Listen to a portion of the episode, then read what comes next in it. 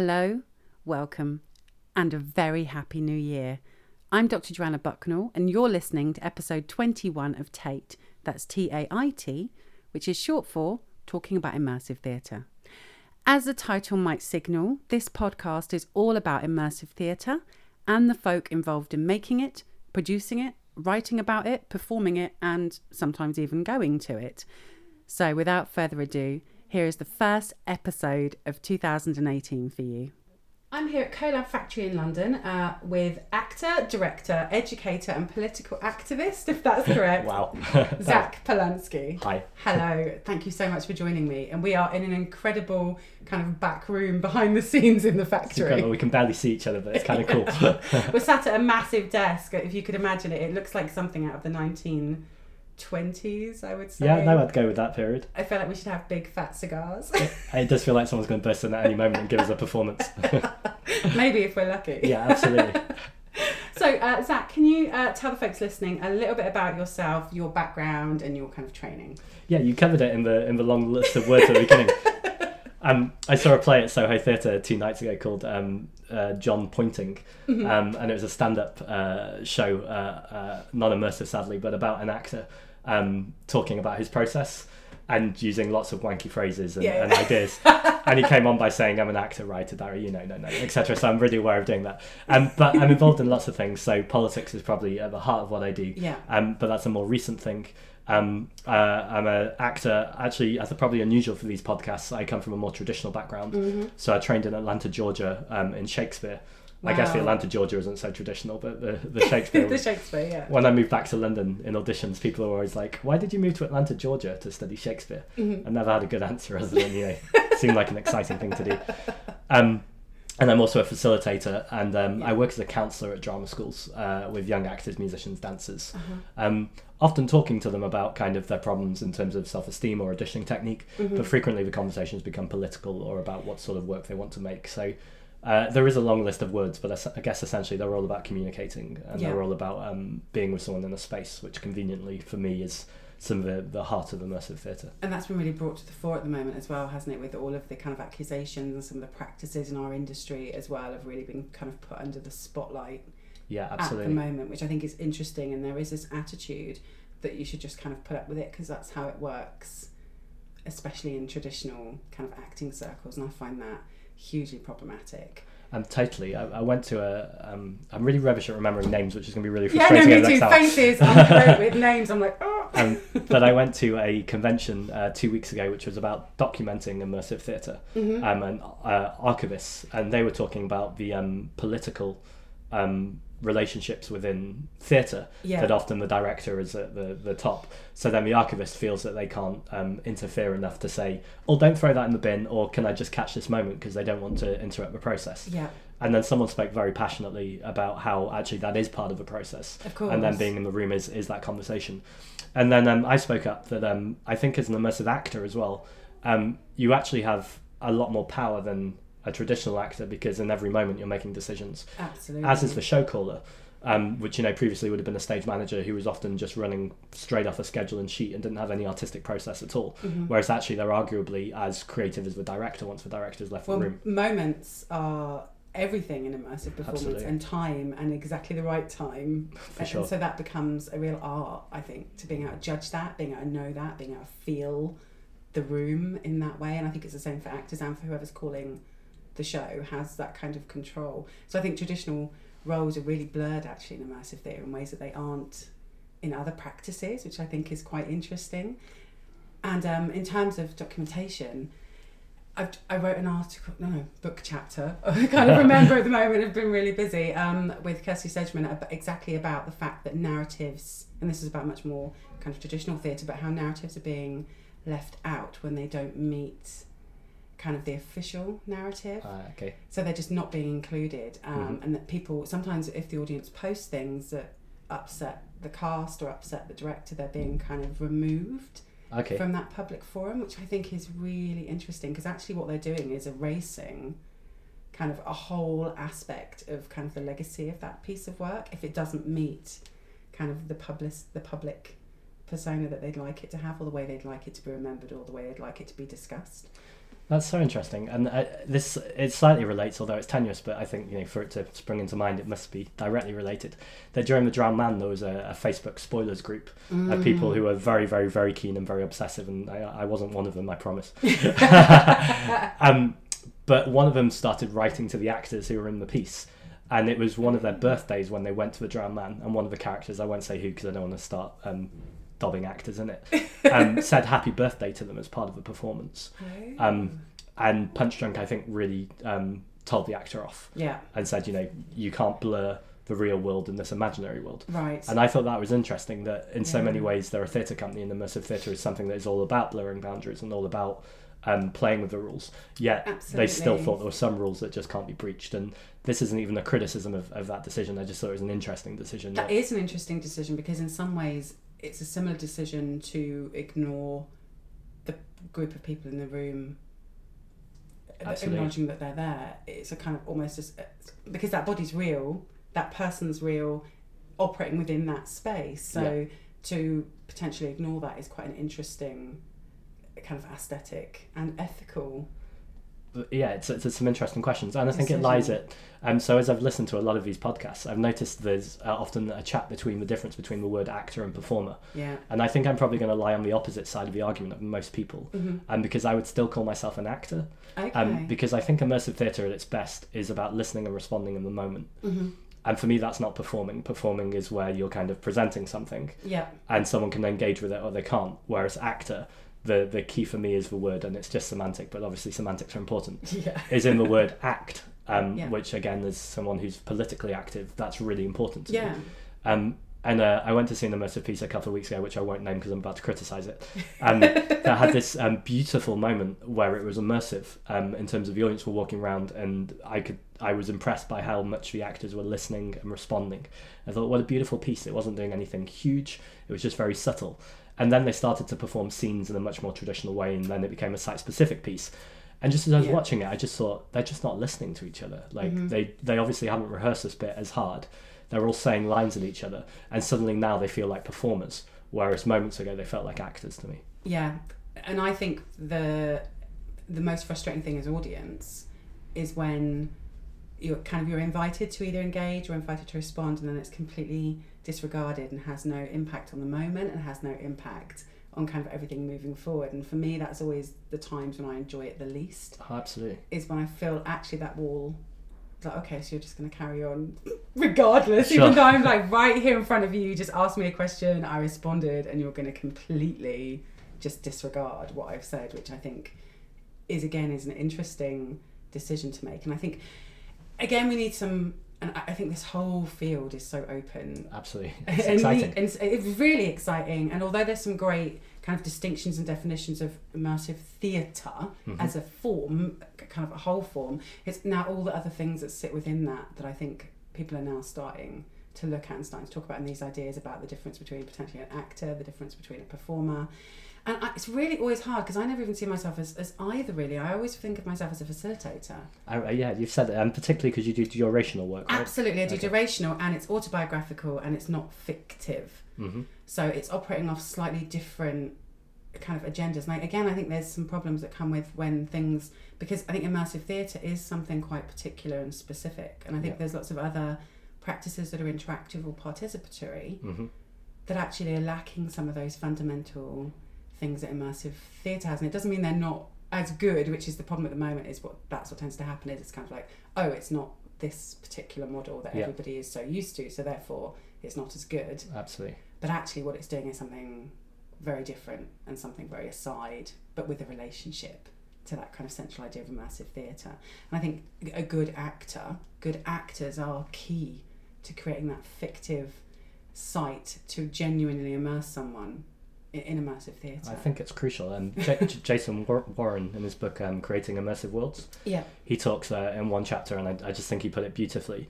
that if you take a traditional piece of theatre and you don't rehearse it and drill it as well as you would with a traditional piece of theatre, and you then put it in an immersive site specific space, you're essentially just presenting substandard scenes yeah to an audience in a more jumbled way, yeah which which is bizarre and, and Yeah. not attractive to anybody. So, No, I find that really strange. And I work with structures and rules, so it's, it's exactly the same. There's this assumption that you don't have to rehearse because you can't kind of rehearse. But it's like, no, but we have to play the rules. We have to know our rules so well, and we have to know them as familiarly as any other, as if we were working kind of with a script Yes. or with a text, because actually those rules are what replace kind of narrative in those structures. And so actually it takes more kind of logistical rehearsal when you're dealing with mechanics rather than potentially dealing with script. And I think immersive theatre does both because it has to deal with script, fictive space, holding together those worlds, and mechanic of how you move, maneuver people around those space. So I think immersive theatre is kind of holding all of those things sort of in, Uh, one, totally. in one place. Um, I think there's an argument that it, it can be easier for the actor, not in rehearsal, but once you perform. And, and all I mean by that is obviously there's lots of things that are more difficult. But in terms of in a traditional play, you often improvise in rehearsal what happens when you're off stage. Whereas if you're in an yeah. open world immersive piece and you're in front of the audience the entire time, you are physically going through the experience your character is going through Yes. um, in chronological order, often in time order. So there's maybe less kind of um, pretending or less um, artificial thinking. yeah. Although, of course, there's then a whole another set of challenges about logistics, time, uh, relationship with the audience, etc., that Yeah, you wouldn't have in a in a pros arch. Um, but I think those dynamics are, are, are so interesting, and again, I think we need to be challenging them all the time. yes. Um, yeah. and what I found is, uh, particularly in London, but uh, in fact, I went to Denmark last week to see uh, Blast Theory's uh, Aarhus. Oh wow! How Um, was that? I, it was fantastic. It was it was a really interesting piece of theatre, and it. Um, I actually went. And I don't mind criticising this piece, uh, which is Punchdrunk's uh, Kabeiroi, which I also went to see. Did you get? I couldn't. I used about eight different email addresses. sorry, now I feel really tried. guilty. No, no, don't feel guilty. And I was like, God damn it! No ticket for me. Um, I'm going to preface it with a controversial statement because I think it's become cool to knock the Drowned Man. But in my opinion, I think the Yeah. Drowned Man was one of the best pieces of theatre that I, I can remember seeing in my lifetime. Um, Mhm. I went 52 times, which is an excessive Wow. amount of times Oh to really get into it. And I think there's legitimate criticism that if people just went once or twice, um, they struggle to, to kind of really. It's so vast. Exactly. It's so vast, and I agree. I want. I wanted to go many, many, many more times, but for various restrictions, I couldn't. Which is why Mask of the Red Death is always. It's like the my- piece of theatre, which, my, which was also my favourite, but for very different reasons. Because I'm a, I'm a rummager as well. I like to rummage through stuff, and I thought Mask of Red Death really sort of let me let me do that. Sure, totally. um, and uh, I think maybe it was my 52nd time of, of The Drowned Man or 51st time that I was in the building and I just remember having this moment that I'd never had in any of the times where I just thought, oh, I'm bored, I'm, I'm done with this piece. And that's not a criticism, obviously, because if you go 52 times, then I think you're entitled to get to a point where you go, I've kind of done this yeah, I've now. kind of done everything now. Um, but then I realised that in all those times I've been, I'd never had, and I know it always comes back to this, I'd never had any agency. I'd never been able to change anything. yeah. And particularly as someone involved in politics, that really frustrated me. And I thought, this is an interesting kind of message that they're sending out Yeah. here. Um, so then I was really excited when I heard about Kabeiroi because I didn't know a lot about it, but I thought they're trying to deal with that question. Yes. And they're trying to piece together. Um, I was in the People's Revolt at the time. Um, Yeah. which you know I would say has that opposite, um, both aesthetic and dynamic to, to the Drowned Man, Mhm. which is the audience have agency, they're making choices, and those choices And should matter. impact on on potentially what, or at least you feel like it impacts on what potentially could happen. Yeah, absolutely. In fact, Heist is probably a better example for. Um, I would say the audience had more impact in Heist because Yes. the logistical How many challenges. Of, endings were there? I can't remember. I think they make it up every time they say it. Yeah, I was going to say it was like in two billion. Yeah, it's like two billion different Yeah. endings. no, there definitely were a lot of endings though, and a, a lot of um, different ways the route could go, and audiences could genuinely um, throw them into a spin. I think Yeah. I've heard yeah. Andrew and John tell the story several times of a lady who went maybe eight or nine times, Yes. walked yeah. straight up to a guard and said, "We're here to steal a painting," and you know Ah, You're like, oh god, you've basically broken the show. Exactly, but the fact they dealt with it and didn't break the show Yeah. shows how flexible that model was. Um, the Tower of London, I absolutely adored the show, but just the logis- logistical challenges of being in a historical space, meaning that there's only so many ways your audience could go. Um, I found it really Yes. interesting because I also come from a, a hypnotherapy background and a hypnosis background. So I started to, we didn't have a long enough run for me to really play with this as much as I wanted to. Mhm. But by, because I did both iterations of it, there was only me and Liam Fleming, I think, who did Yes, both iterations did both. Yeah. so we had more time to play. Um, but uh, finding ways to phrase choices to the audience Mhm. that would make it sound like a very open choice, whereas really they only did have three choices that were already legitimate and viable.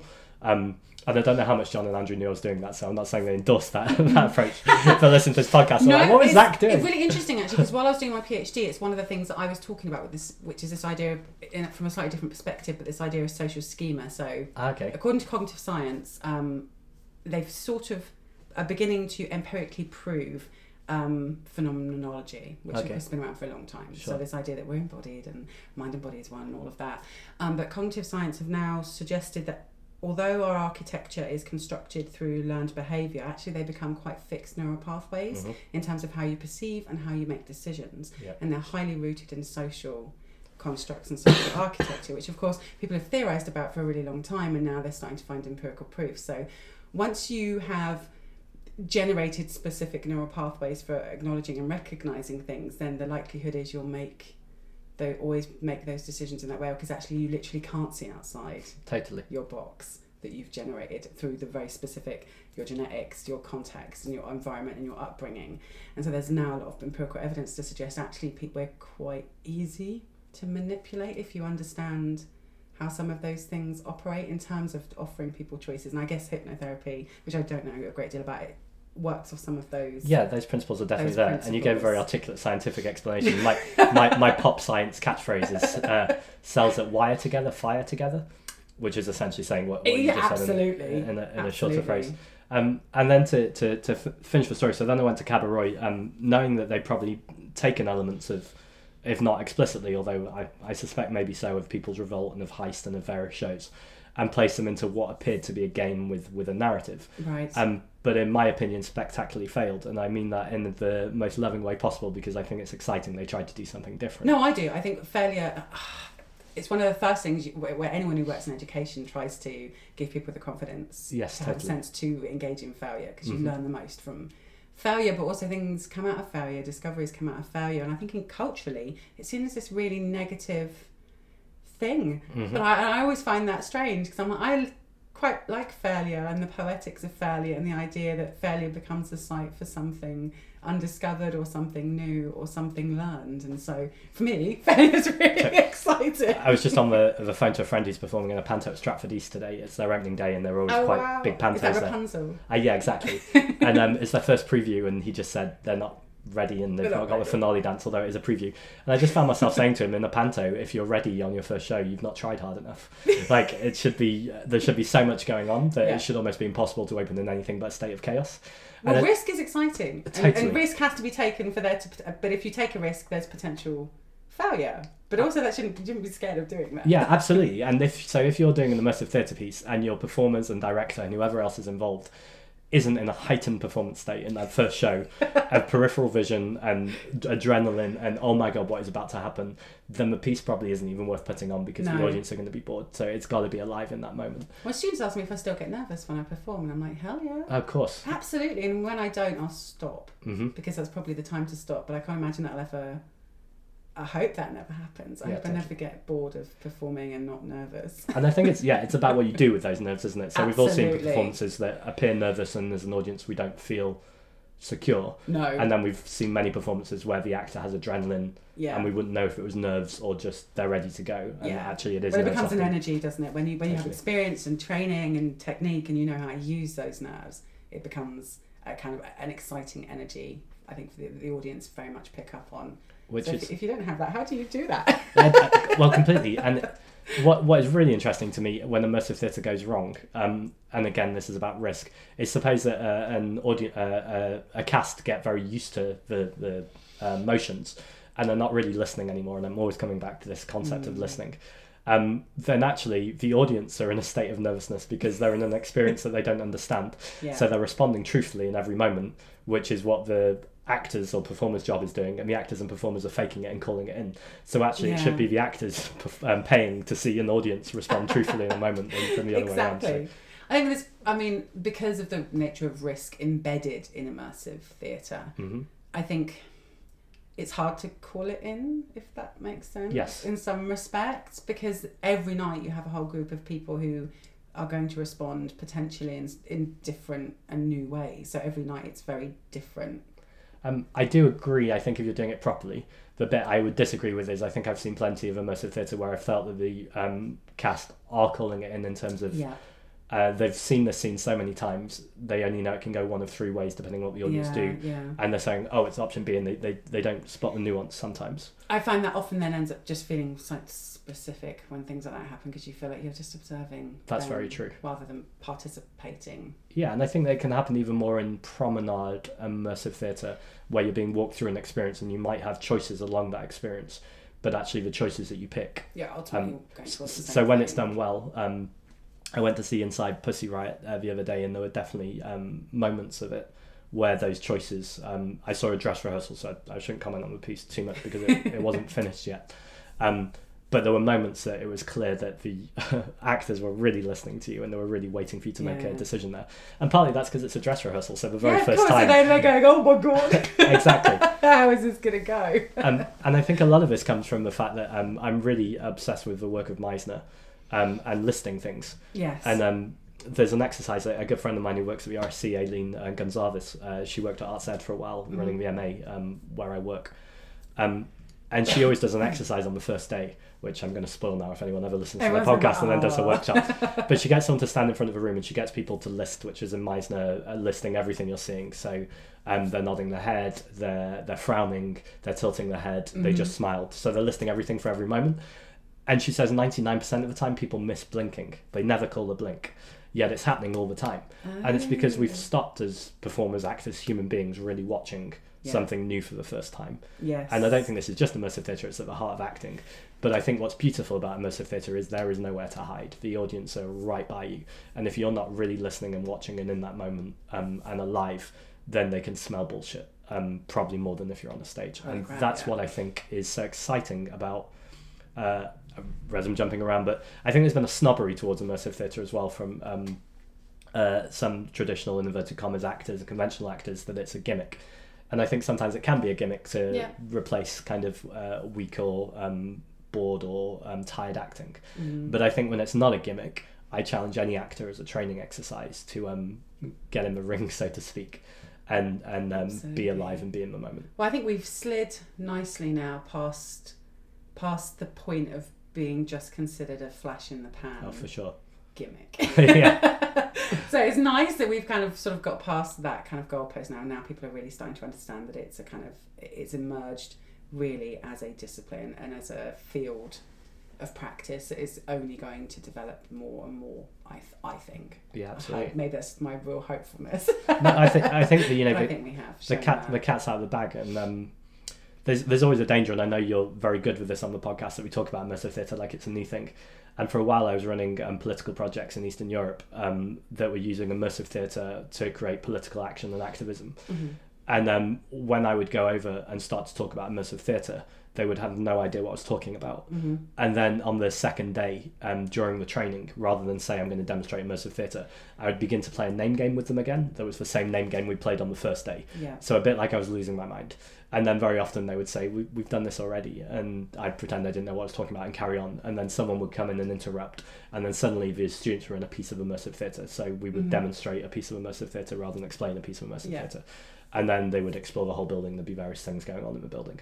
Um, and they loved it. Um, but more often than not, when it finished, they would go, "Ah, you mean labyrinth theatre?" Yeah. And I'd never heard of labyrinth theatre until this I point. haven't But heard that term. um, in Have to go Romania, look that up. particularly, I think they've been doing this for decades. So um, to write that down. it, it's interesting that often it feels like a really, really new and kind of shiny thing, but actually the idea of uh, because again, in traditional writing, what is an author or a playwright doing if they're not immersing their audience with beautiful words and scenery and sounds? Indeed. Um, so that's immersive, but it's just not quite immersive as how we mean it in probably in most contexts. Yeah, and actually, this kind of work, especially in terms of political uh, political ac- political activism, has been around since the 1920s. Yeah, for sure. in a really kind of uh, visible way, just called different things. Yeah, totally. and, and and with that, I'm really excited where virtual reality takes it next. So um, Mm. I do an incredible amount of campaigning, and just uh, I've noticed when I knock on doors, sometimes you're almost trying to paint with words the future of, of what would happen with this vote or that vote, or very often, more than not, the worst case scenario Yeah, of what will happen if they you know don't vote.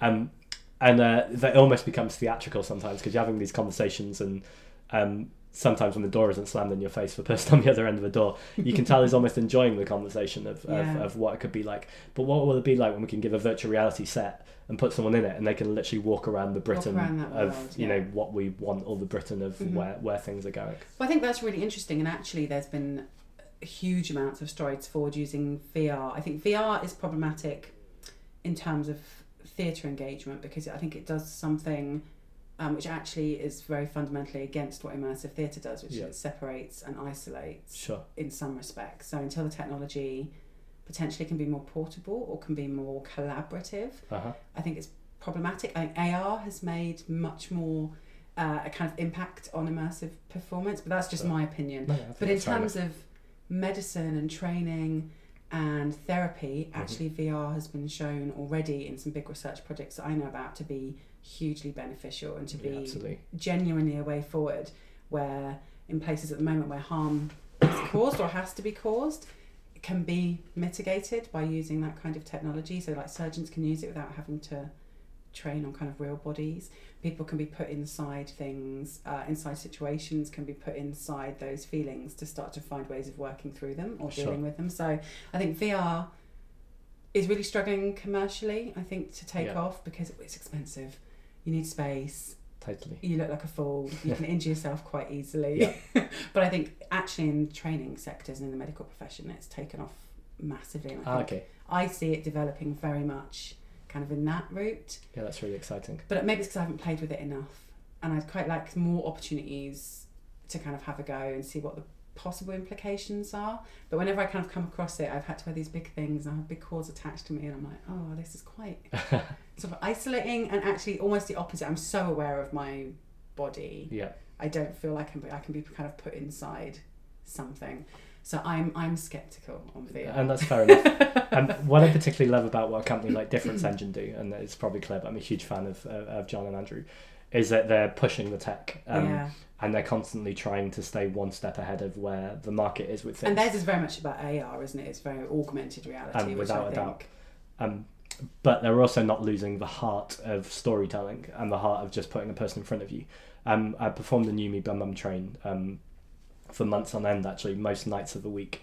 Um, it was a very specific role that Mhm. I think it was one that the girl who's a good friend of mine, Donna, would play. So the two of us would alternate this role. And then everyone else in the scene, obviously, they don't want you to talk about the scene. So Wait, well, I couldn't get a ticket either. So um, it's ridiculous. I think they calculated that I probably uh, saw, I think it was over like 3,000 people that came through my scene with me performing. Wow, Yeah, I couldn't get a ticket, which, you know, is it's it's problematic in Lots itself. of But famous people got tickets. yes, they did. And I, I wonder how that happened. I wonder how that happened. um, and talking of famous people, one woman who came through was Ruby Wax. And I think she said this on a testimonial, so I'm not. Um, oh yeah, she's talked about it a lot actually. Uh, definitely, I don't ever want to. Um, if it's a private conversation, I wouldn't want to break that kind of confidence. But because I think she said this publicly, she also said it to me in the bar afterwards. Um, she came over to me and we were just chatting, and I said that I was a therapist. And then she said, "What kind of therapy?" And we we're talking about that. And then she said, "Oh, you should just do this every night." She was like, "This, is, this," she said, "is the cheapest." Which I thought was interesting. She called it cheap, but this is the cheapest therapy I've ever had. She said to have a room of people shouting your name or to be challenged in one moment and then to be rushed to excitement in the next moment. She was like, I've never felt so alive as I do in that 45 minutes in that space. Oh wow. Um, and I think that's not just the You Me Bum Bum Train thing, although I think the one on one thing certainly heightens that Mm. because you're constantly the, the focus of the experience for 45 minutes, which you know is quite um, intense. And if we're going to talk about hypnosis, that's trance inducing in itself to have all those eyes on you for, for so long. But I think it, I, I don't think that having 30 or 40 people in a group should necessarily be an obstacle to people having that kind of heightened experience. no, I just think it's about how you manage the group and what people are doing in every moment.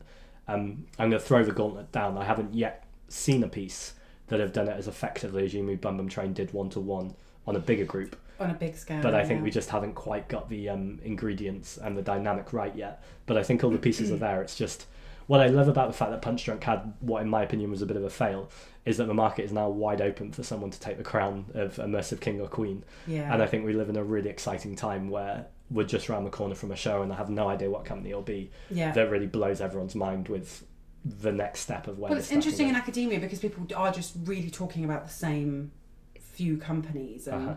I am working on a bit. I will get it written at some point where I want to expose a few more of the kind of other times kind of things that are happening as well.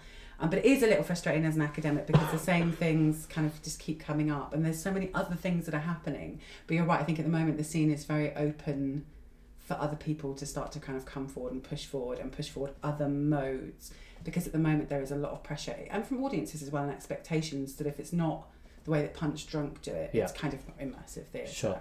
And so I think, yeah, there is this kind of.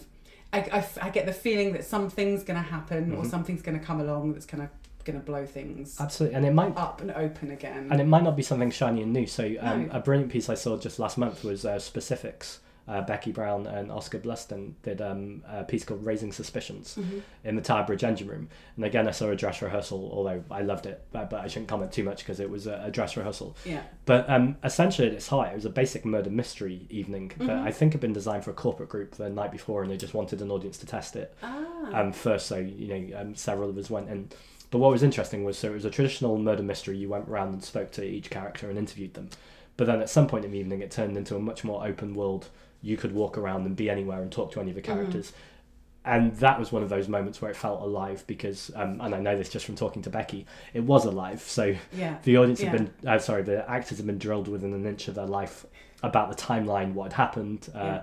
Sorry, it wasn't a murder because they weren't allowed to murder in the Tower engine room. It was a, dis- it was a disappearance. I A say murder. disappearance. Okay. Um, and um, they they knew exactly what what the disappearance had happened. So actually, that gave the audience complete freedom to question them about anything, or to um, try and get combinations of them together, or to try and provoke Oh, fights between them.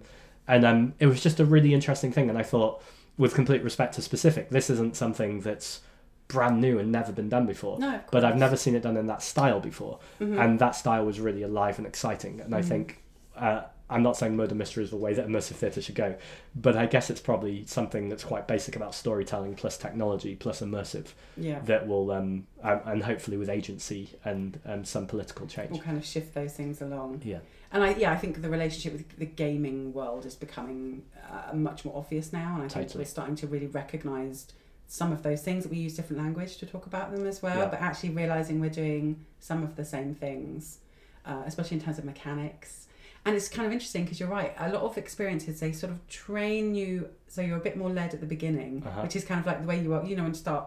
I only play Tomb Raider really, and sure. a LittleBigPlanet. But in Tomb Raider, you sort of train a little bit first. It shows you how to do all the things, and then you kind of get to go and play the game, yeah, if that makes sense. And I sometimes feel that's actually the way the mechanics operate. Sometimes in things that are a bit more open world, you kind of get a little bit of a sense of sort of being led, being eased in, being taught the rules of the space, being Yeah. taught the rules of the world before you're then kind of released sure. it's true. to, to sort of manage that experience. And I thought it's just so much like gaming. It's so much like that experience of even just you know sliding the game in and turning it on. It's actually a very similar mechanic that rests underneath that. completely. And i think there's a there's a new trend which i don't like. Um, so i'm only saying this on the podcast because it's again a challenge to anyone listening to this. And I, I know a lot of your listeners are practitioners so to, to kind of meet this challenge which is that i come from a game theory background as well. So I'm, I'm really interested in the rules of games and the rules of engagement. Hmm and i think when immersive theatre is at its best in my opinion is um, again to use jason warren's phrase in his book is elegance which is the audience coming cold and you teach them the rules as part of the plot um, and as part of the experience Yeah. um, I think maybe it's because of logistical challenges or health and safety reasons. Um, I've been seeing a few pieces of immersive theatre recently, which have been great pieces in themselves. But at the beginning, either a stage manager or an usher or a member yeah, of the team needs to be done. comes along not at, not in character and says, "You're allowed to do this. You're not allowed to do this." And I think it's just such a wasted opportunity. Weirdly, zombie things do it very, very well. Oh, absolutely. in 'cause- world because I've been to a couple and they terrify me. I don't know why I go. I find them absolutely terrifying, but um, they do that in world very very well. But then it's those kind of military or police kind of situations that you're in. So I think their worlds allow that kind of because they have really strict health and safety stuff that needs to be adhered, needs to be signed and delivered Yeah, and all of that. So that must be a real challenge to get that. But they they're usually very very good at getting that in world. And I think you're right. Is when if you're given rules, and I like um, when I get something beforehand that I have to remember. But again, not if it's just please don't do this and please do this or Yeah. please don't do that. I like it if it's in in world. And it starts to set up the aesthetic for me. It starts to set up those characters for me. It starts to set up that space for me before I even kind of get there. And I think some companies use that as a Yeah, so so As Blast Theory with the it. Airhouse Experience centers four short films, which which set up the world, which was a nice preamble, and then People's Mm. Revolt. I think one thing they did beautifully was, um, and I know they've spoken about it on the, the podcast before, so I won't just repeat everything I've said. um, but was that pre-engagement stuff? So to start getting people Yeah. into the world, it then presents a problem though. I think in any immersive piece that you have an audience who have arrived, who have um, engaged with every single sentence in in that stuff, sorted out the puzzles, been online, done Yeah, all sorts of things. And then you've got people who have never been to an immersive theatre piece before, haven't looked at any of that stuff. Yeah. And it's about how do you quickly engage everyone, reward people who are engaging, Regardless, yeah. but not um, punish those. I went online because when I arrived, I always ca- I'm always here early because I have to travel down to London, Sure. so I need to make sure I'm on time, so I get here early. Uh, so there was me messaging on the board saying, "Hi, I'm here early. There's a security guard wandering around." We kind of- Nothing. no one else in my group responded or was using the forum at all. So I was kind of like, be like, oh. Oh, that's really sad. Did you not get a response from John and Andrew? Because I know sometimes if audience members were really keen and they felt sorry for them, they'd engage as an audience member. So people, I mean, I'm joking about it, but also for that exact reason, so an audience member would be rewarded for engaging. Yeah, yeah, no, no, I didn't on that. Maybe this was in the early days. yeah, yeah, maybe. But I think, and actually, I'm weirdly, I'm teaching um, a little bit with my students at the moment. They're about to next week. Uh, it's closed. It's not open to the public. They're doing. It's gonna be. It's gonna be horrific in, a good way. They're doing an immersive version of Titus Andronicus. Amazing. So it's going to be the most horrific dinner party I've kind of ever been Sure. to. So I'm marking that. And um, they are only now just starting to realise kind of the complexities of engaging, manoeuvring, mechanic, and they need it to run for a specific time because as well it's for an assessment. And so they're just starting to kind of engage with that. And they also need a pre-engagement because it's health and safety. Okay. And they're like, how do we do that? Should we just give them the health and safety? And I'm Oh, like, God, no, no. don't do that. I was like, you need to build it in to the experience as they arrive and build it in world, or you need to send a pre-engagement. But again, that needs to be kind of in world. Totally. So I think at the moment they're erring towards sending people dinner invitations, Nice. which will have some bits and bobs in from Titus. So they've been Which is elegant, you know, to, to use that word again. It's. I think these things don't have to be problems; they can be complete opportunities absolutely of how do I engage my audience more to solve this problem. hmm And then they said, can we just send them because they like they wouldn't like it to be digital. They'd like it to be a little kind of envelope with a seal and everything. I was like, yeah, well, we can do that because I can put things in staff's pigeonholes at work, so it's kind of easier to do. But they're really enjoying that kind of freedom, but also really recognizing some of the massive challenges that come because none of them have done any of that kind of work before. So they're really enjoying it. That's a throwing at the deep end. But I also keep having to remind them about the ethics as well because like, we just terrify them here, and I'm like, they're also people. Yeah. and you have to be really mindful of the, when you're engaging people with really disturbing and really difficult topics to work with. Yeah. So it's kind of a bit in the deep end for yeah, them. absolutely. But they're safe because I said to them, you know, it's drama lecturers coming and drama students coming to your work, so you're going to get. I said, in some respects, you have to take a lot of it with a pinch of salt because Mhm. they're going to respond in very different ways to how the kind of general public would, if that makes sense. It's like in terms of your learning, always bear that in mind that they're your mates who are coming, that people are studying drama with you. Absolutely, and the risk of sounding like a broken record, but I think what you're really saying to them as well there is to listen. So, and I, I'm talking about listening with your eyes here too, which is the most wanky thing I've, I've- I think ever said. But um, if when you're a, a performer or an actor and you have an audience member in that space, you can see all the information you need with your eyes and your ears about um, where is their um, comfort zone, how close can you get in proximity, Mm-hmm. where can you take this conversation, and that needs to be a judgment in every second of you know how much information is this person giving me. To use Meisner's kind of language, do they like it or dislike it? Just in every moment, that question: Do they Yeah. like it or dislike it? And if they like it, then you can go in closer as long as it's appropriate for the piece and you feel comfortable. Yeah. And if they dislike it, then it's time to elegantly disengage I've pick asked them else. to build in moments where people can opt out or disengage, Ah, but again, in that that kind of world. Sure. Um, I was like, because you're dealing with really grotesque kind of themes Sure. and horror-based themes as well. You know, it's incest, eating people, cannibalism.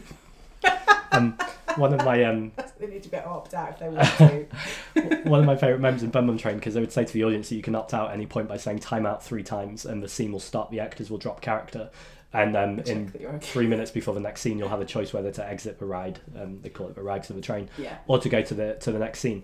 And then um, one night uh, in my scene, Evan Davis, the presenter of Newsnight, came to be an actor with me. And the two of us, I won't say what the scene is, although I've probably kind of given it away by what I've just said, and would be presenting some TV show, um, which I would normally present. But that evening, because we had Evan Davis in it, we, we co presented it together. So that's quite a lot for some audience members that they walk into this scene uh, that which might or might not have been a TV studio of, of some TV program. And then we would begin to grill them about politics. Um, and this one audience member time out three times. So we had to turn all the lights on. But then this audience member had a much more bizarre scene, which is he had three minutes with the real Evan Davis and me, where we didn't have a, a, a scene or a narrative, just Yeah, asking yeah. him if he was If okay. okay. and this, this poor um, audience member was just like, I was just thrown because I recognised you from TV. And then they just had a chat. And I thought, Oh. he's almost had a more surreal experience. yeah, than, yeah, than- absolutely. Than someone who Because just kind of walks in. jumping out. Um, to come back a little bit to what you were talking about um, before, we've had lots of people keep talking to us about our work and saying you should use this as a therapy or you should think about how. And we've never even thought about that when we put the piece of work together. And you know, you're saying the same. It's really interesting actually how some of these techniques are actually going to have, I think, potential value outside of kind of the creative cultural industries Yeah. effectively and have some potential huge implications in other Mhm. fields and more kind of applied fields as well.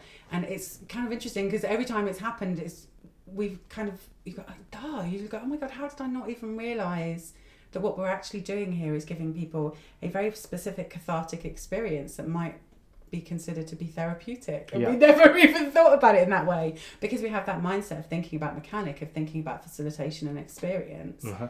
when of course actually what we're doing there is, is offering people this cathartic kind of experience and i think that's so interesting as well that there's i think there's a lot of potential for this work to kind of i hate using the term do good but Sure. have potential impact outside of entertainment I would almost argue, um, in, in agreeing with everything that you said, that there's almost no way it can't. yeah if the um, actors, performers, and the piece is present. If it's not present, then the audience will be bored and it won't necessarily do anything. But if it's alive and it's real, then there's no way that the audience can leave the space the same person the as when same they went in yeah because they've had an experience. What they do with that experience is largely about the intention and the framing that the piece sets up. And if you explicitly say to someone, you need to go and do this or have a think about this, which you know probably wouldn't be that elegant, but often there's metaphorical ideas or, or reflections to go on. Um, I went to Zoo UK's um, dinner date the other yes day, me which too I think I missed you by an hour actually. oh really Yeah. it's because i had a very tight train to catch so Sure. Um, and my um, uh, my date, I think. I mean, I absolutely loved the experience anyway. I just thought it was a great experience. Um, but my date, I think, had a particularly powerful experience, and he just said, um, just outed myself there. Um, he just, no, that's a problem. Um, he just said that uh, at the end he was just a bit teary about the whole thing, yeah um, and and um, really quite choked up about a few things. And I just thought, um, partly I'm not going to take credit for that. It's the piece. The piece was um, really elegantly and it beautifully really done elegantly done and I think just had a nice style and there was obvious dynamics going on, but they were subtly done. So as an audience member, um, I'm sure you probably do this even more than me because of these podcasts. It's really hard for me to switch off that um, observer voice of oh this is going on. I was saying that to George before I went in. I was like, sometimes I wish I could not be me. sure I could put aside all of the history and the, academia and all of that to just kind of enter an experience kind of fresh sure because that's never going to happen again. yeah absolutely And The yeah, I, sometimes I genuinely wish I could kind of do that because it does bring baggage and there's nothing you can do yeah and it does impact on you the way you experience and the way you play. I well. agree. I don't know what your experience was of this, but I found it easier to let go of my baggage in that piece than I normally do. Yeah, I did, and also I was with a woman as Okay. well, uh, and and I'm straight, so that was really interesting. Sure. I really enjoyed actually being able to kind of reframe some of those uh, kind of uh, conventions Yeah, that I wouldn't do with a woman normally. So Uh-huh. I that I found really interesting, but again, I felt that I was being slightly objective, objective rather than letting myself. And I kept there were moments when I did kind of fall into it, and I was kind of really enjoying and kind of forgot myself in some moments. But Sure. again, yeah, it, it was. I found it a little easier to kind of sit and observe a little bit. Ah, and that's interesting because I was there, and this is really unusual for me. Less for a piece of theatre and more for a date. And there is a, a oh, a bit of history to that, which is um, Okay. about. Uh, it's a very quick story. About five months ago, a TV company approached me and said they're doing a version of Dinner Date. Um, would I be willing to uh, first date? Sorry, would I be willing to go on it? I was like, absolutely not. I'm not going on TV doing that. Um, they said it's a pilot version, um, so it will never be on TV. And all we do is go through your social media um, all of it, your Twitter, your Facebook, and we try and find someone that we think will match based on our algorithms. To which I was too interested and said, okay, as long as that's Yeah, on TV, I want to I see was who you put like- in front of me. Um, so I went out and bought a new outfit because I thought I'm literally about to meet the man of my dreams here. You know, I'm ready for this. Um, so I get to this swanky restaurant in Soho and I'm about to meet the date, and the producer says to me just before I go in, he says, um, "Just so you know, your date is hard of hearing, so he has an earpiece." And don't mention it because he's a bit sensitive about it. And I was like, "That's not not a problem at all. Thanks, thanks for Yeah, letting me know." the heads up. Um, so I sit down on the date, and my date is just very, very strange, very strange, and doesn't match anything of the criteria that we've spoken about. um, and he's asking me questions like, "Are you worried about Kanye West?"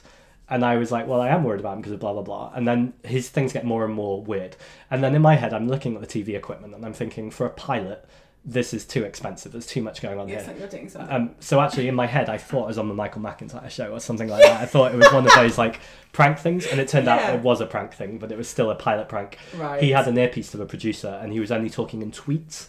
And the idea was, what if you dated someone who spoke like they do on social media, Oh so just in 146 or whatever it is now characters. Um, I'm incapable of that. yeah, it's true, me too. And the best bit of all of this is the producer afterwards, because they've done this three times, said, um, You were the best in terms of dealing with it, but the least comedy, because he said you just weren't flustered. just weren't- you just had a you're like- conversation. I was like, I'm always happy to chat and like I work in therapy, so people say odd things to me I all the time. therapy and I do immersive theatre, Exactly. so I deal with And, bods and they said in the edit they didn't really have anything of me other than me just responding to the questions and sometimes I'd pause to be like, did I really hear that right? And then just respond. Anyway, the point of that story is I was really ready for a date because I kind of felt like they cheated me. Um, God, yeah. So then when I heard about this dinner date thing, I was like, oh wow, be a boy who, who like is into immersive theatre and dating. This sounds perfect. And then when I got there, they said to me, um, would you be okay um, being paired with a girl? And I said I'd be completely okay with it, but if you could find me a boy somewhere, even if you have to go to the bar and be like, are there any gay men here? better, Throw it. And she laughed, and I think sure enough they did do because they, they had a boy in front of me. Um, so anyway, the whole point of that is I went in sincerely for a date. So actually, I found that I switched off a bit of my immersive Oh. dynamic. And actually, um, I'm hoping he never hears this. I didn't fancy him at all physically. But actually, over an hour of that experience being so intense and so connected, Mm. if he'd been more on it at the end, because at the end he did say something that alluded that he was more interested. Um, Okay. and at the very end, he, um, if he'd said to me, "Do you want to go for a drink now?" I probably would have said yes because it'd been quite an intense, connected experience. Um, and uh, I wouldn't necessarily call that therapeutic, but I do think that I've not been the same person from the hour before as the hour after because actually it was an hour of being vulnerable with a complete stranger, Yes. um, answering questions genuinely, listening and responding. and I think both of us changed. And I think maybe for him, he wasn't an actor, uh, wasn't an immersive actor. Um, we're quite used to that experience of being very vulnerable and just responding in the moment. yeah. I think for an average member of the public, that's an incredibly powerful experience. Yeah, I, I agree. I agree, and I think it's about taking care, isn't it? And, and care, care to be careful, and care of someone when you're facilitating in that kind of situation, and For sure. also being open to being vulnerable in that way. Yes. But there has to be the right conditions for Mhm. people. Like for me, I'm a fool. I'll jump in and play whatever the conditions. But that's because of who I am, and my background, and my experience. And you become a kind of professional, immersive theatre goer. Sure. I think Yeah, absolutely. in a kind of really strange way. Um, and I always, and I always say this as well. I always think to myself, could my nan just jump in and do this? Because she doesn't do that kind of thing. that's she a really nice uh, I always think, would would she feel cared for? Would she feel able to take risk? And would she feel able to be vulnerable in this situation? And would she understand what's going on? If not, then there might be problems.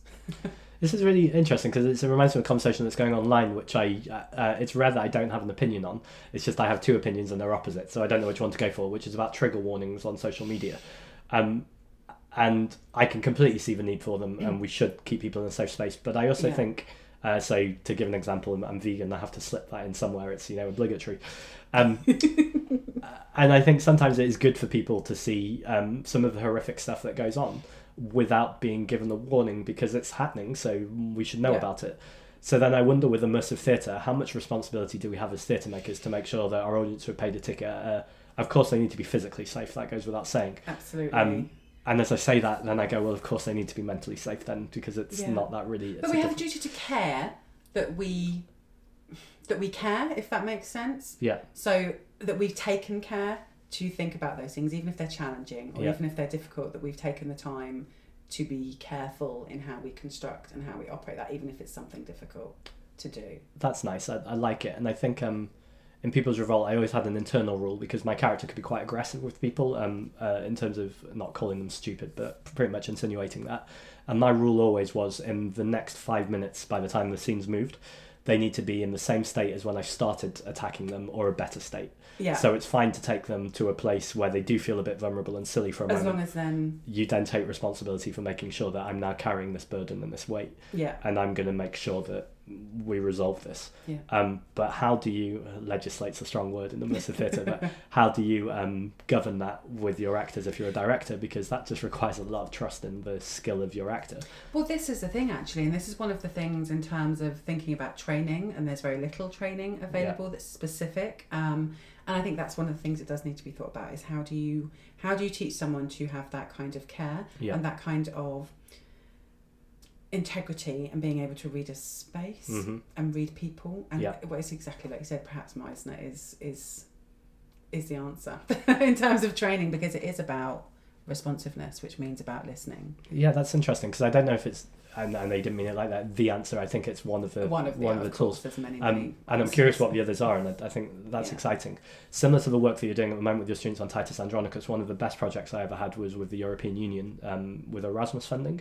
Mhm. They used to give me 28 actors from every European Union country, and they would come to London to um, rehearse for two weeks, and then we would create a piece of immersive political theatre. great And the rule was that we weren't allowed to make uh, com- we weren't allowed to make it commercial, and the audience had to be a very small, yeah invited audience of friends, which is why no one has ever heard about this theatre, I was going to say I've not heard so how has Um, that happened but the beautiful thing for the two weeks is that that would take all the pressure off the final process, and actually it just became about how do we.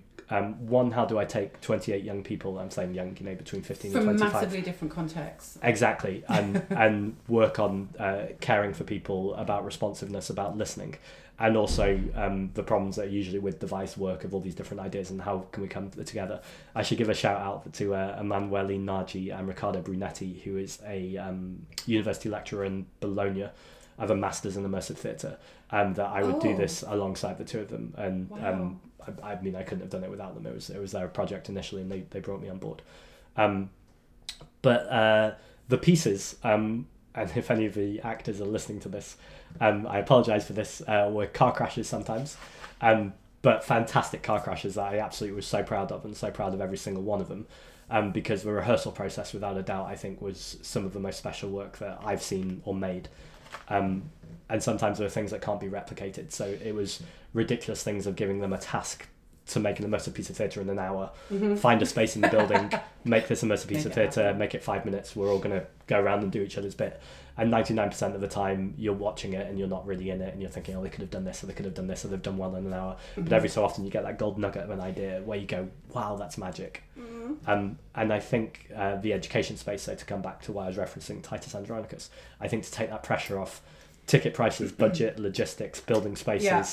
Rules of engagement, all those kind of things, to put those aside and just actually look at the work and the art yeah um, is so important and so exciting. and be like, I want you to play. And, Yes. And that's effectively, in some respects, especially when you're an educator in theatre arts and drama, really kind of teaching people how to play Yes, and teaching methodologies of play. And that is really privileged. I really, I really feel that actually on a daily basis. I'm really lucky to be in a position to teach people and to facilitate, not even teach, it doesn't really teach at uni, but facilitate other people to find ways of playing and taking risks and find ways of finding failure a useful that's amazing. Um, thing. um, one exercise Riccardo used to do, and I don't know if he stole it from somewhere else, although I, I'll, I'll let him have it, um, is he would have the hub, so the community space that I guess in a Punchdrunk show would be the bar, or the, most immersive theatre pieces is usually a, a bar. Um, and he would, no one would have any character or anything. He would give the 28 actors responsibility for keeping that hub in a live space, where they did it through dance, song, character. But they were to be in character all the time. And he said at any point that you want, you take someone by the hand and take them to another place in the space and tell a bit of our collective story. However, you do that, and maybe two of you take one person and you improvise it on the spot, or you make moments, and then you come back to the hub.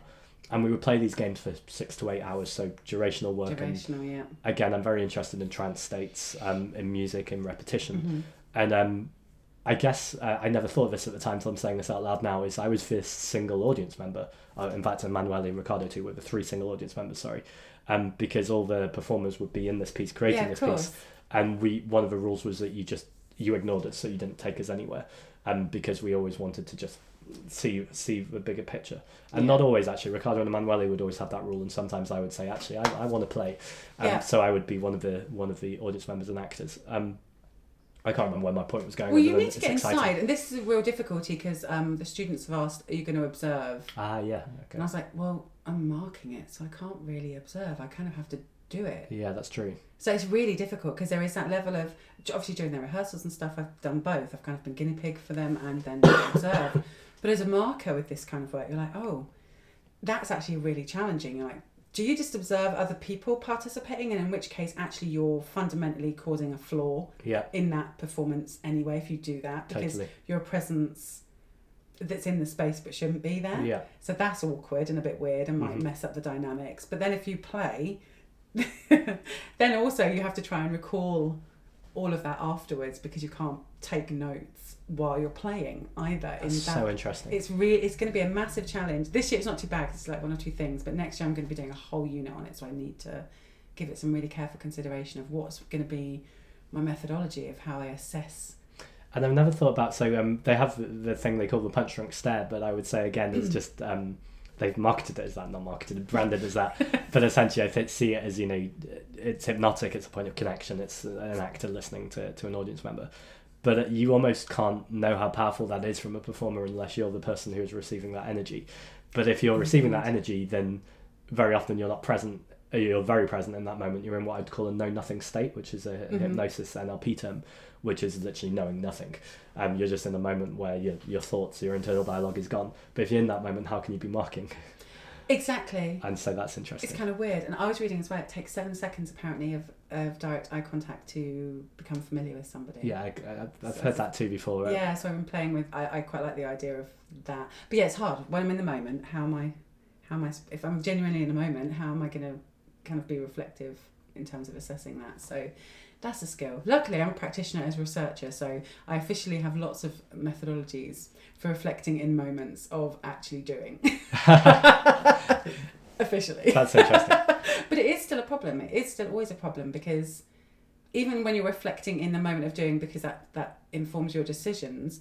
The big issue is always again evidencing it afterwards Yeah. and capturing, recapturing it afterwards as a way of then being able to reflect on it post having made decisions. Because of course, as an immersive audience member, you make decisions Yeah. in the moment. You are reflexive because you're responding all the time to everything that's happening.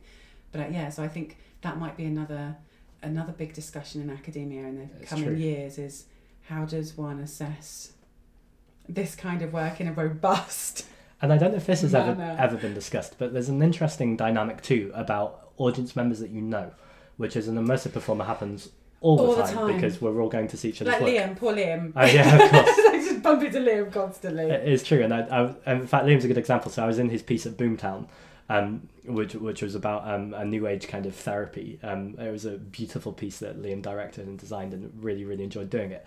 And I think generally the rule that's kind of thrown around is that, and I agree, is that you treat an audience member that you know like any other audience member, Yeah. and you don't enlarge your relationship outside, and you go.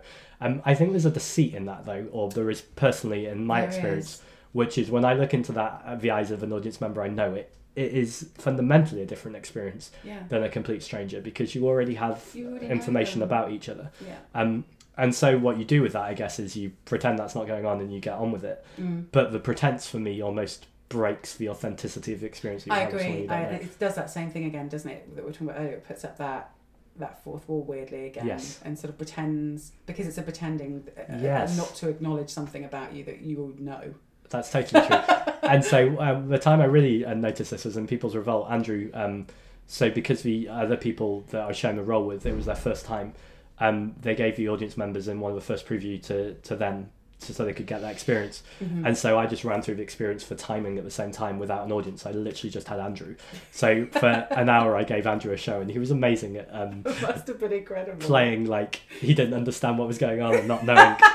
but you got into like rooms where you'd have like 25 minutes where you'd normally have an audience and you know it's yeah, easy lots of a few And you- different people. exactly yeah. you just have one person and um, andrew did brilliantly at just kind of playing part of me just wanted to go i think i was ill that day as well part of me when we Oh, got into a room wanted to go can we just pretend that the scene's happened and we'll, we'll move on in 12 We'll minutes on, yeah. but I didn't. I, I kind of stuck with it. But it did occur to me afterwards that Andrew and John are almost the only two people who will have never seen a genuine performance of that show. Yeah. Because when we look into their eyes, the relationship is fundamentally different. It's interesting that you say that because this is exactly something someone brought up last time we did our show, which was- must have been Brighton. Um, the other performer, because there were two of us because we are doing it durationally, so we Okay. took it in turns. And um, she's she's the one who uh, suggested. She's like, you've never experienced your own shows ever. She's like, it's about you. It's autobiographical. Is this the wedding? because- Um, no, this is um, and the piece that we did here as well, uh, uh, which was all cried out. Um, trying to remember everything from this year because I'm always performing Uh-huh. and I wrote them and I constructed them and I facilitate them. So I've I've seen bits of it, obviously with Sure. the bits that other people do, but again, I've never had a genuine experience. I have no idea how it feels to do my show, Uh-huh. and I never will know that. Sure. And that's a strange Yeah, that's so true. situation to be in. And as makers, I don't know what that means and Yeah. how problematic that is, but it is strange. Yeah, and it was actually one of my other performances said, "Oh yeah, you'll never like you literally can't do ever do your own show. One because you're performing in it, Yeah. and two because you have a very different relationship with that material. Yeah, so even if you weren't it's performing in it, yeah, exactly. Yeah, Whereas a director in a traditional piece can watch the piece and of course they've got a relationship with it. yeah, But they can I think it's much easier to see it as any other audience member would because the actors aren't looking Yeah. directly into their eyes. Uh, whereas, yeah, exactly when you change that. But then they've rehearsed, you know, uh, yeah. So I think it's that's really interesting, which Yeah. means we always have a, a very different perspective on it too, and how an audience always will. Yeah. Which is strange. In some way, their experience is kind of unknowable Yeah. to us, genuinely. It makes me feel a little bit sad for them. Yeah. I think you've done all this work and you, you're the only person who doesn't We never get to. to know, and then because you you're inside that process, going to other pieces of work, and that must be the same for you as well. Is always there is always that kind of strange sense of knowing and, and noticing mechanics and noticing those things. is what I'm just like, shut up, Wayne, just let me have fun. I think um, one of the first immersive pieces I ever did was maybe in uh, maybe not the right year, but 2007, which was the Dickens of a Christmas, mm-hmm. which was in the um, Shunt Vault. Sorry, my cold. That's okay. Um, and um, the company were fine, but I really didn't enjoy the experience, and I didn't yet know what immersive theatre was. And the way it was Ah. framed to us as actors was that we all had to have a skill that we performed to the audience. So um, I think it was probably about fifty of us in the cast. It was huge, um, and there were like magicians or um, singers or guitar. So people would go up and they would they would do a skill. Mhm. And I can't even remember what my skill was meant to be at the time, but I just remembered feeling really um, uh, inadequate as, as a performer that I didn't have anything to give to the audience. And if someone had just had this conversation with me and said, actually, it's not about you, it's about the audience member, and your skill could just be good questions to, to Yeah. draw an experience out of them, I would have absolutely loved it. But because I didn't know anything about immersive theatre, I felt um, the set was incredible. It was. Um, I think it was the entire Shunt Vaults, um, so I mean it was huge, um, that had been created to uh, represent Dickensian London. Oh my God, Um, so you would come down in a lift and it would be snowing and there'd be a pond and a graveyard and I was playing the young Scrooge. So in fact that was my skill actually was walking around as young Scrooge being grumpy at people. so that wasn't a great skill. Um, but the old curiosity shop was there and the workhouse was there. So Oh, the audience could just walk around and, and respond. Yeah. Um, but we didn't yet have the dynamics of immersive theatre. So there was no narrative as such, just as an actor you would wander around. So it's more of an installation in some respect. Yes, and I think it was mainly corporate groups, and it was a free bar. And I think most of the time you felt like you were interrupting them from getting Something drunk. that is never talked about actually, which is really interesting, is the role that free bars and the role that bars and the sale of alcohol as central hubs within immersive theatre. No one's really. Yeah, Adam mentions it a little bit in his book about that, but actually there's a very specific kind of dynamic that happens. And actually, also, what's not talked about for young makers, which is helpful, is actually the role that plays as well in funding ah, yeah, and supporting the model of some of the bigger shows too. So I think that again is a discussion that kind of needs to be brought to the fore and needs to be talked about kind of some of the way the economic models of these this work and how they operate sometimes around kind of a bar. totally. I, I think as you're speaking, there's two things there too. So there's the economics models, which is definitely one conversation, yeah. and then there's also um, so uh, I should preface this with I'm a non-drinker, non-smoker, non-drug taker, um, but the um, peop- the influence of people under something. And Boomtown was an interesting experience for me, very interesting experience. It's Um, a festival, isn't it? If anyone's listening, Oh yeah, sorry. So it's a, a festival which is I think mainly known for its music, yeah. um, but then it has the most phenomenal immersive theatre scene. Um, I think literally hundreds of actors Yeah. and lots of different theatre companies all doing things. And some really really beautiful work. And martin coates who um, heads up um, the immersive immersive side of things who was also one of the performers in people's revolt um, does an incredible job. So this is in no way um, a slight which of course makes it sound like a slight because i pre-framed it like that. Um, but i think it would be um, obvious if i didn't mention that drugs is a huge part of the boomtown culture um, Absolutely. I think there were very few people there who, who weren't sober. And so um, the free liberal part of me goes, that's great. People are having this freedom to explore and Mhm. to live in this immersive Mhm. theatre piece and to not have rules and to go anywhere. And part of me feels like it's so sad that I d- would love to create an immersive world where anyone can go anywhere and do anything at the level that Boomtown is doing it yeah. and have everyone, have everyone be sober so they could have a genuine experience at the moment. But we're in a much more philosophical conversation But it's very interesting though, isn't it? Because mo- nearly everything I get sent a precursor saying you won't be accept- you won't be allowed in if you drink or take drugs. Sure. But then when you get here, Yeah, everyone's drunk. everyone's drunk and Yeah. there's access and it's directly encouraged, of course, because it's part of that economic model as well Yeah. of how that that that work is enabled is enabled. Um, so I think that's very interesting. in And not terms- everyone's drunk. That's not fair. No, it? not not everyone is drunk. I think Not they suggest you have a pint drunk. for Dutch courage and then get on with Yeah. it, which which seems like a reasonable balance of alcohol. Yeah, absolutely. But, But I um, have had performances spoiled by other Drunk audience members, okay. Yeah, when they're under the influence. Yeah, which is a massive shame. yeah, and another um, really interesting challenge is uh, I think um, the actors uh, or facilitators in the Crystal Maze experience this all the time about what to do when you have a group who are well up for it, what to do when you have a group that don't even know what Crystal Maze are and they're at work with their their mates. Uh, Yeah. Sorry, and they're not really mates, so they don't want to silly in front of their boss. and probably the much harder one is what when you've got a mixture. So people are really up for it, and then people who aren't, and how do you find that balance? And you always get sometimes um, because you'll get someone who comes along who's really really excited, but might bring someone with them who's never been before Yeah. either. So you you've often got kind of really really really keen audience members, and then some who potentially have been brought along as a partner or brought along because they were like encouraged to come. totally. And so you've always got a little bit of a range, haven't you? I think no matter what the piece of work is, it's not always kind of just diehards. Yeah, it's true. And I've, I've realised that our that our framing of this conversation, completely understandably, because of the nature of where we sit, is that diehard is the positive way to go. Yeah, like we absolutely. want everyone to really everyone, love it. everyone to be And- diehard. but actually, maybe it's fine for amazing pieces of immersive theatre to be created and for people to sit passively observing yeah, and still have an experience. It's just not the experience that we personally want in our subjectivity. exactly. Um, but you know, as I'm saying this, I'm like, no, but it's it's not valid because th- that it's not emotionally affecting them and it's not going to take Yeah. them to another place. Um, but maybe it does. I guess you've got to go to where people are at rather than yank them by the arm and take them with you. Or And it depends on the context. Like in a bigger space, you can afford, or in a in a broader piece, you can afford to have people who don't necessarily engage. yeah, I do one on one. So if that person who comes doesn't want to engage, that's it. It's over. But I suspect you would never book a one on one show if you Yeah. were not interested in doing one on one performances. That's true. To be honest. although never underestimate the uh, ability of an audience member to get themselves into an Oh my experience they have god, no idea. absolutely. well, we've been talking for quite a while, and Yeah. um, I want to sort of bring things to a close, and I probably will talk to you again another point. Because there's so much to talk about. Sure. Um, what can people do if they want to find out kind of what you're currently doing, or Yeah. want to kind of follow news about you? What's the best way for them to yeah, do that? I guess I'm a more unusual one than uh, your usual. yeah, because a lot of people have like big websites and things. So it's, yeah, Uh, to be honest, it's Twitter, which is at Zack Polanski. Um, I'm an active member of the Green Party and the electoral reform movement, so they'll have to deal with some of that being mixed in with the stuff. fun. Um, but to be fair, there's a lot of immersive theatre and a lot of kind of um, VR type stuff there too. So that's all generally going on.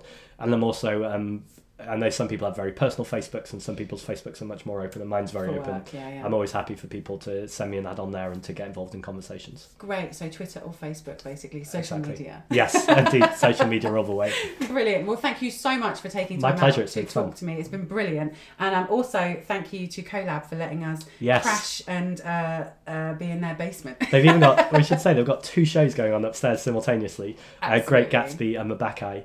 And then they've got a podcast going on underneath. That's that's immersive theatre right Exactly. so do come down to the shows. In fact, there's always shows going on actually Yeah. at the uh, CoLab factory. And they've so- got a show on next week, I think, called Keep Calm and Carry On. yes. Um, I was going to try and summarise what it's about from the. But I won't because I will butcher it the and have nothing website, to do book with it it. all up, and come down. It would be great to have you here. Well, thank you very much. Thank you. you. I hope you enjoyed that episode. As usual, I would love to hear from you. You can tweet at me at TAIT Podcast or scroll on our Facebook wall. You can even email me directly on talkingaboutimmersivetheatre at gmail.com. That's talkingaboutimmersivetheatre at gmail.com. I realise that is really long and a bit of a mouthful, but TAIT wasn't available, I'm afraid. So, uh, at the beginning of 2018, which it currently is, woohoo, uh, exciting things are afoot at the BAC, which is Battersea Arts Centre, and at the Collab Factory. So make sure you don't miss out and get down to London town. Right, until next month, Happy New Year!